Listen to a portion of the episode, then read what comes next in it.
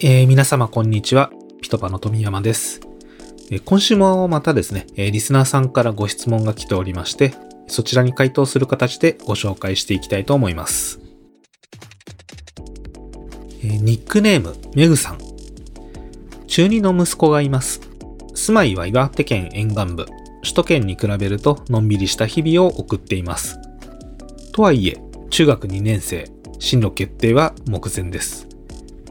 今回お聞きしたいのは、音楽を聴きながら勉強に集中できるのかということです。私は音楽を聴くと完全に音を聞いてしまって全く勉強になりませんが、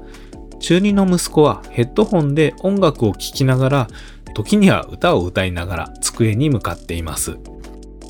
まあ、本人に聞くとできていると言いますが、これは集中できているのでしょうか？できるかどうか見分けはどうしたらいいのでしょうかぜひ教えていただきたいです。よろしくお願いします。ということで、えー、メグさんありがとうございます。まあ、中学生の年頃ということで、まあ、音楽にもですね、やっぱり興味をこう持ってくる年頃かなというふうに思います。この音楽を聴きながら、えー、勉強ができているのか、まあ、子供の方としてはですね、自分の興味を優先したいと思うので、まあ、できてるっていうふうには言うかなと思うんですけれども、まあ、それが本当なのかどうか、えー、見分ける方法があるのかなどですね、ちょっと小川先生の方に聞いてきましたので、お聞きください。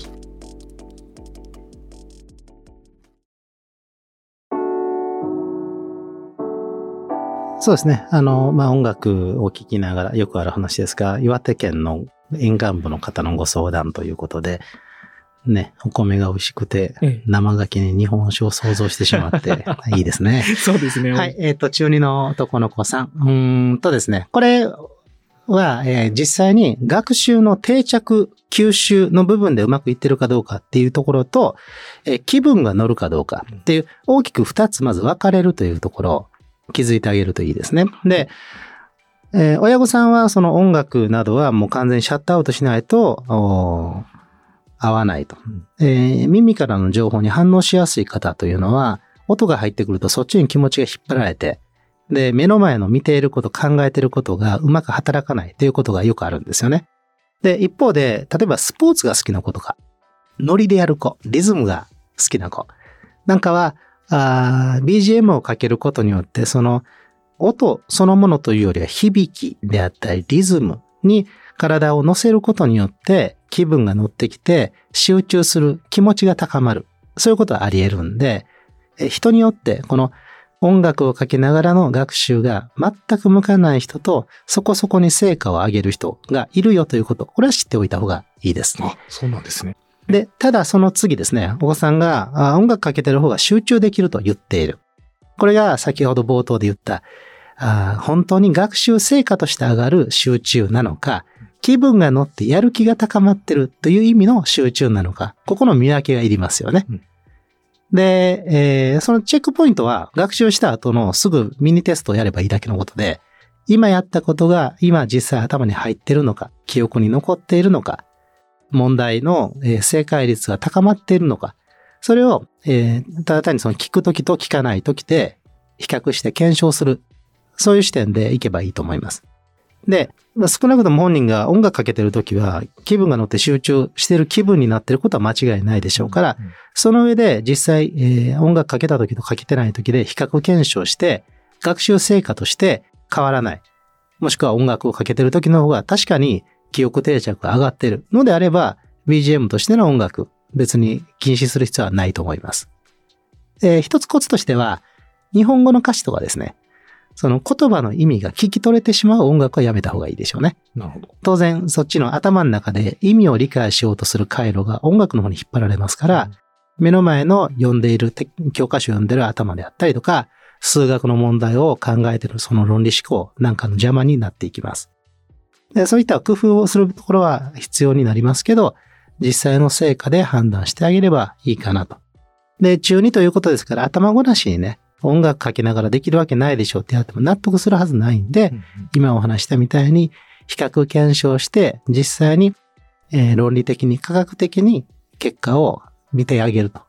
で、その上ででも気分が乗るっていう気持ちは分かってるよと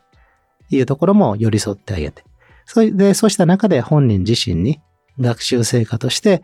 えー上げていくためには音楽をどうしたらいいかを考えさせればいいと思います。科目によってね、音楽聴きながらでも OK な科目もあれば、聞きながらだだとどうもうまくいかないなっていう科目、こんなことも分かれてくると思うんで、えー、いろいろと比較しながら、その作戦を立てていくっていうのがいいんじゃないですかね。なるほどですね。まあ、例えば定期テストだったり、えー日々の、えー学習のなんかチェックテストみたいな学校でやってくるようなテストとかも見ながら、今回はちょっと音楽聴かないで一回やってみてみたいな形で提案してみるような流れがいいんですかね。そうですね。うんで、実際例えば漢字であるとか英単語とかをその間覚えてみました。で、1ページえーやりました。あ15問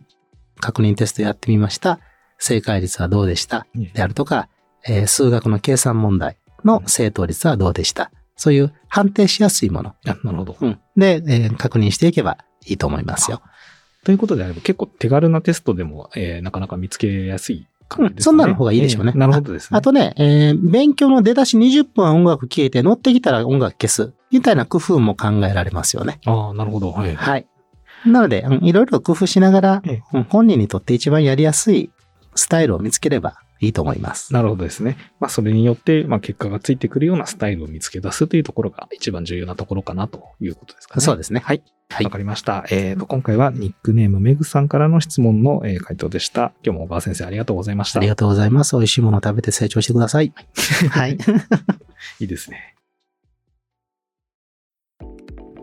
はい、えーいかがだったでしょうか、えー今回はですね、音楽を聴きながら勉強ができるのかというニックネームメグさんからのご質問でしたが、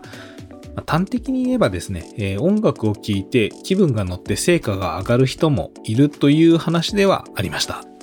ただ、えーそれが、えーその子にとってですね、定着しているのか、気分が乗っているかどうかという、まあ、2点に着目して、えーまあ、1つ目のその定着しているかっていうところについては、宿題であったり、えーあるいは簡単な計算や漢字、英単語などのチェックテストをすることで、客観的判断で判別してあげたらいいのではないかということをおっしゃってました。まあ、もう一つ気分が乗るというところで、えー中学2年生。まあ、これ実は我が家の娘と同じ年なんですけれども、まあ、思春期真っ只中ですよね。